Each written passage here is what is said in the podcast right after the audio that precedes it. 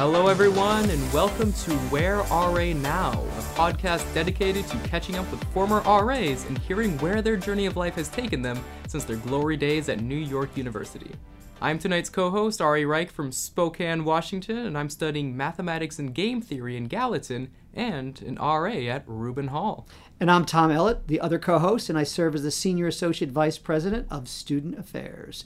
Welcome, Ari. Yeah, thanks for having me. I'm very excited to be on this podcast with you. We're glad to have you. So, Rubin Hall, the hottest place on campus. Yeah, that's what they tell me. But, you know, it's gotten a lot cooler these past few weeks. I've been enjoying it very much. Second time around as an RA. Mm-hmm. Any difference this year from last? You know, outside of the changes in building leadership team and staff, it's pretty much the same, and I'm very glad for that. You know, there's a reason I came back a second time, so That happy is- it's been great. That is true. So, you're also known on campus for supporting leadership. And how do you do that? Yeah, so my main way to do that is I'm actually the president of the Torch chapter of the National Residence Hall Honorary, or NRHH. Which does what for our students? Yeah, so NRHH is uh, premier honorary for student leaders on campus. So we pull in some of the top leaders across all of NYU within residential life and provide leadership opportunities for them within the organization. And it's the 1% of student leaders. Yeah, we frame ourselves as you know the top one percent of student leaders on campus. So it's a very, very great group of very dedicated people. And there's some things called OTMs and OTYs. What, mm-hmm. what are they? Yeah, so OTMs are our of the month awards. Basically, you know, if somebody on campus has gone above and beyond, we allow other people on campus to write a quick nomination for them saying, you know, this individual has done great work this month and they deserve to be recognized. OTYs are just of the years, which is an extended version of that across the entire year.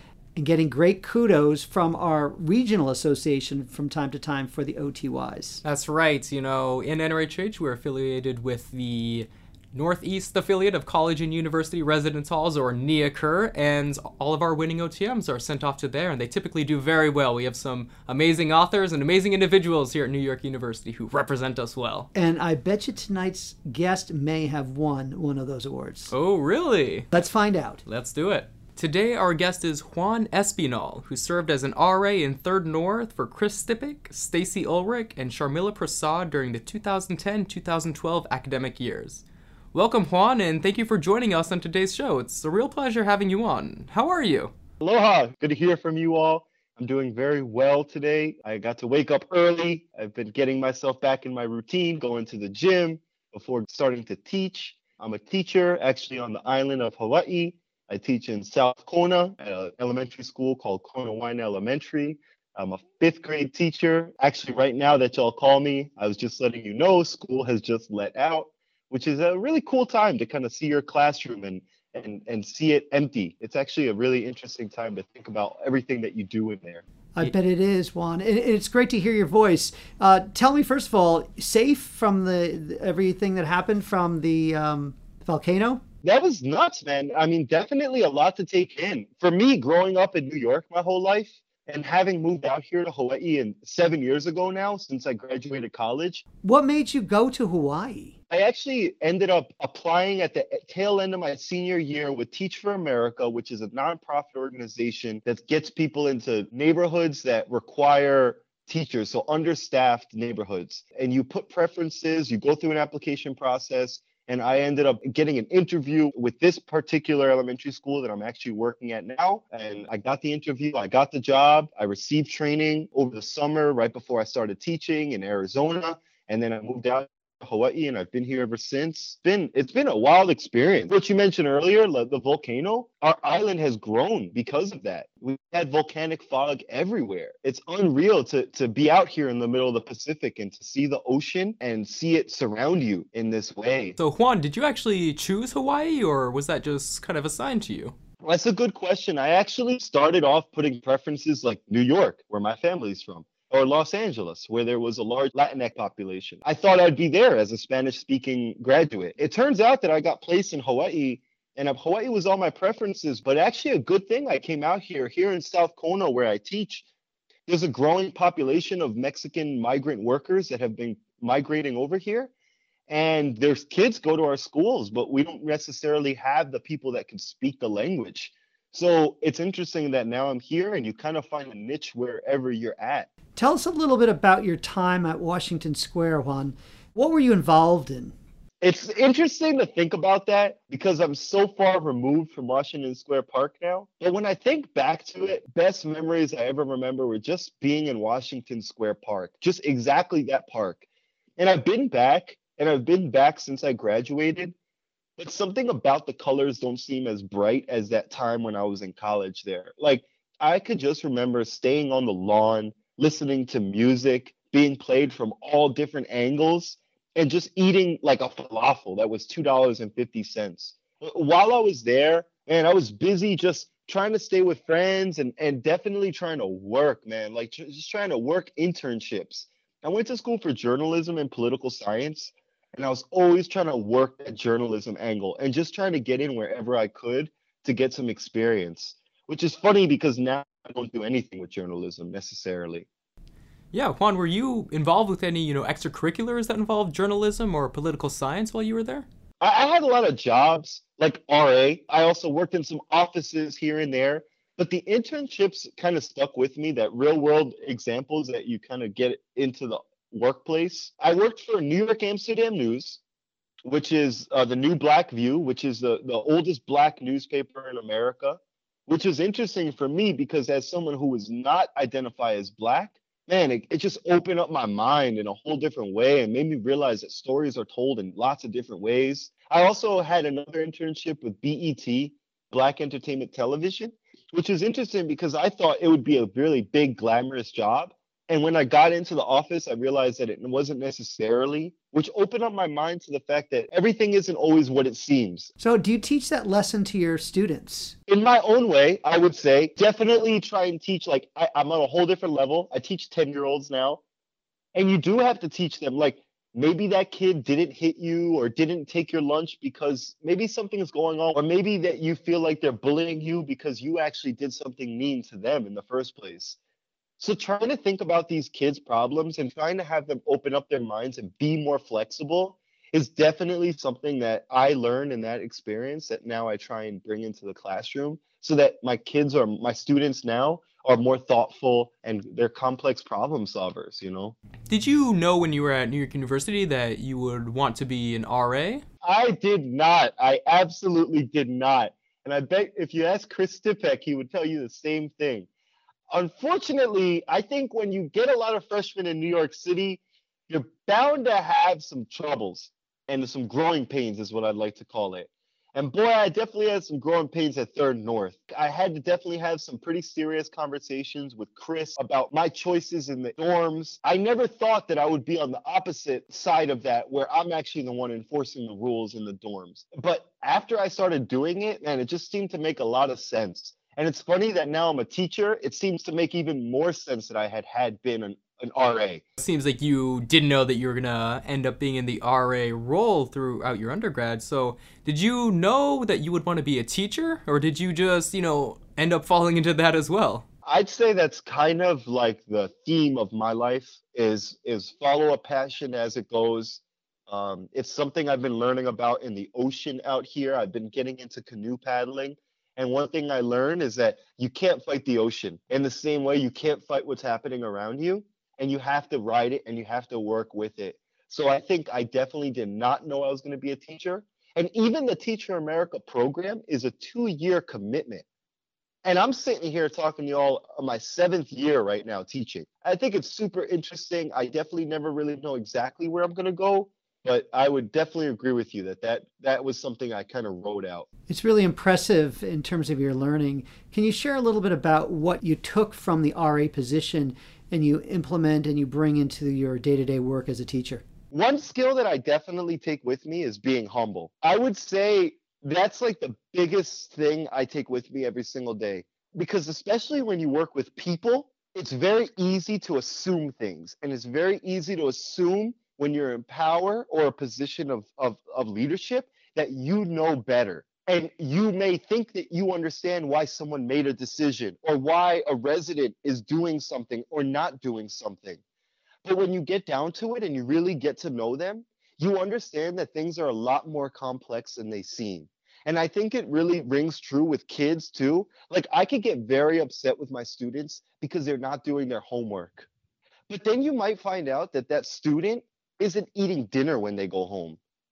And that's why they're not doing their homework. And it's like when you start to really know more, you start to really understand what you don't know.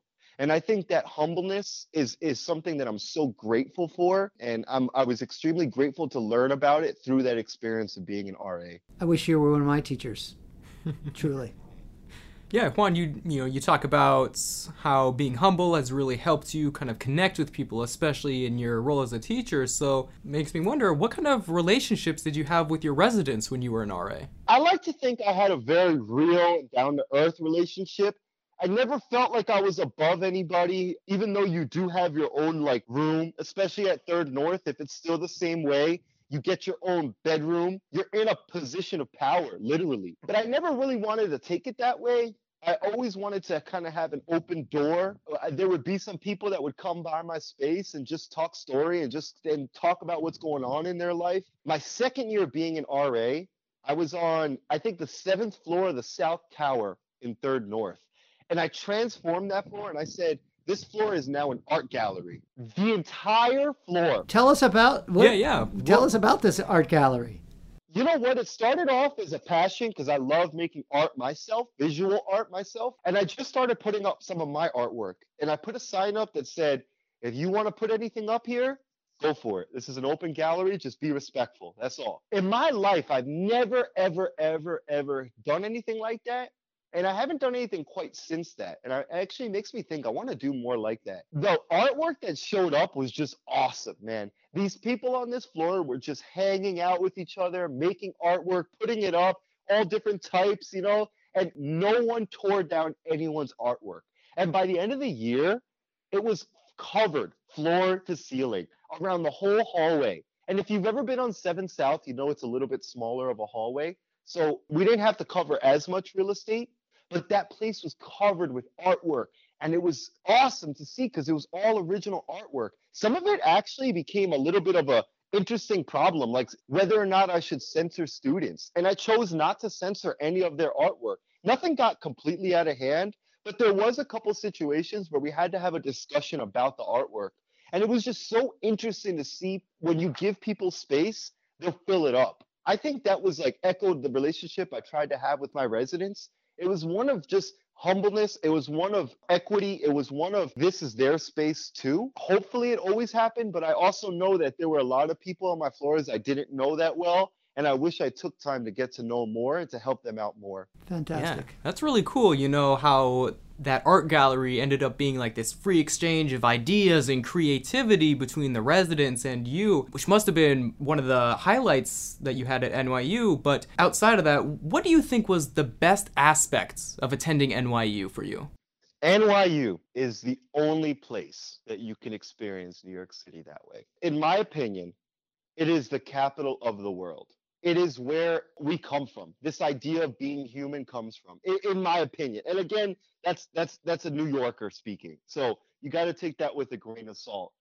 But in my opinion, having seen Honolulu, having seen Accra, having seen a couple different places around the world, I just don't think there's any city that is like New York City. And the thing about New York City that makes it that is the people. Just the grit that you have to have to live there in the wintertime and the kindness you have to have to be able to just overlook the smells in the city and be able to have a real life to life conversation with a person anywhere and everywhere. It gives you this perspective, this worldly perspective in this little tiny square footage of a place that's unlike anywhere else. And it doesn't look like anywhere else to me and and to be able to be a college kid because the thing about being a college kid is that people are are more forgiving of you and people are more willing to open up to you as almost a mentor. So to be able to have access to a city that is full of people who are gritty and real and let them know that you're a student and trying to learn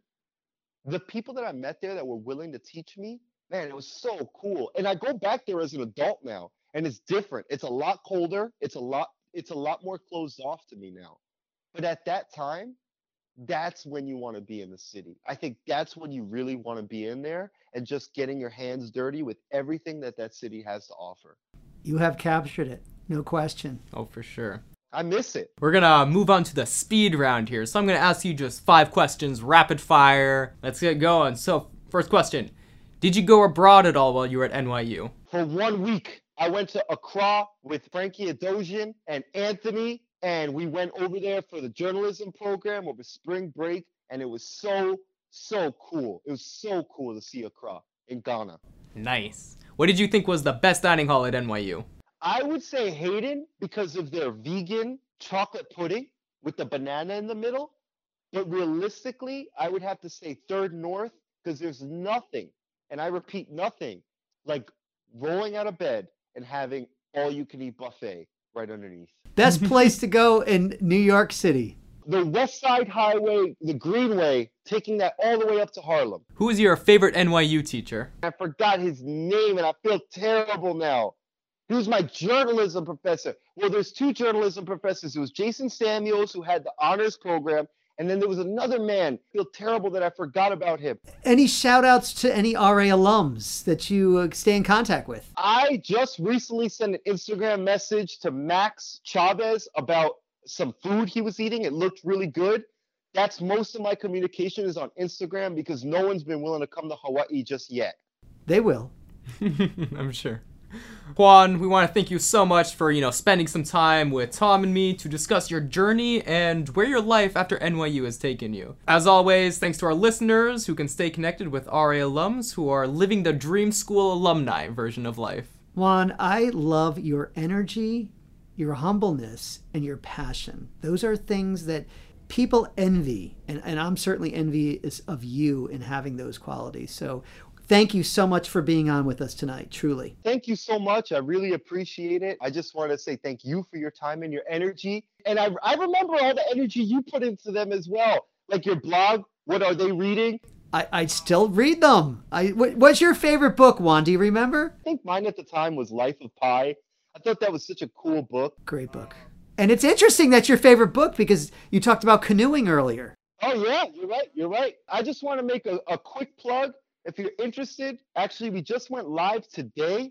My my roommates who are also teachers, if you want to hear more thoughts on teaching, we just started a podcast called Maestro's Vibe, and we're live right now. So definitely appreciate everything y'all do, and and hopefully listen up if you get a chance. You plugged it, and thank you so much. Let me give special thanks to my engineer, Juliana Fonseca Alesso, and to the current professional staff and alums of NYU like Chris Stippick, Stacey Ulrich, who did great jobs developing great RAs like Juan and assisted them in getting skill acquisition along the way. If you like the show, look for more content on the website. And if you want to know RA's favorite books like Juan just talked about, go to whattheyrereading.blogspot.com. And finally, feel free to tweet at me. Until next time, think about how you will have passion and commitment to making your communities better.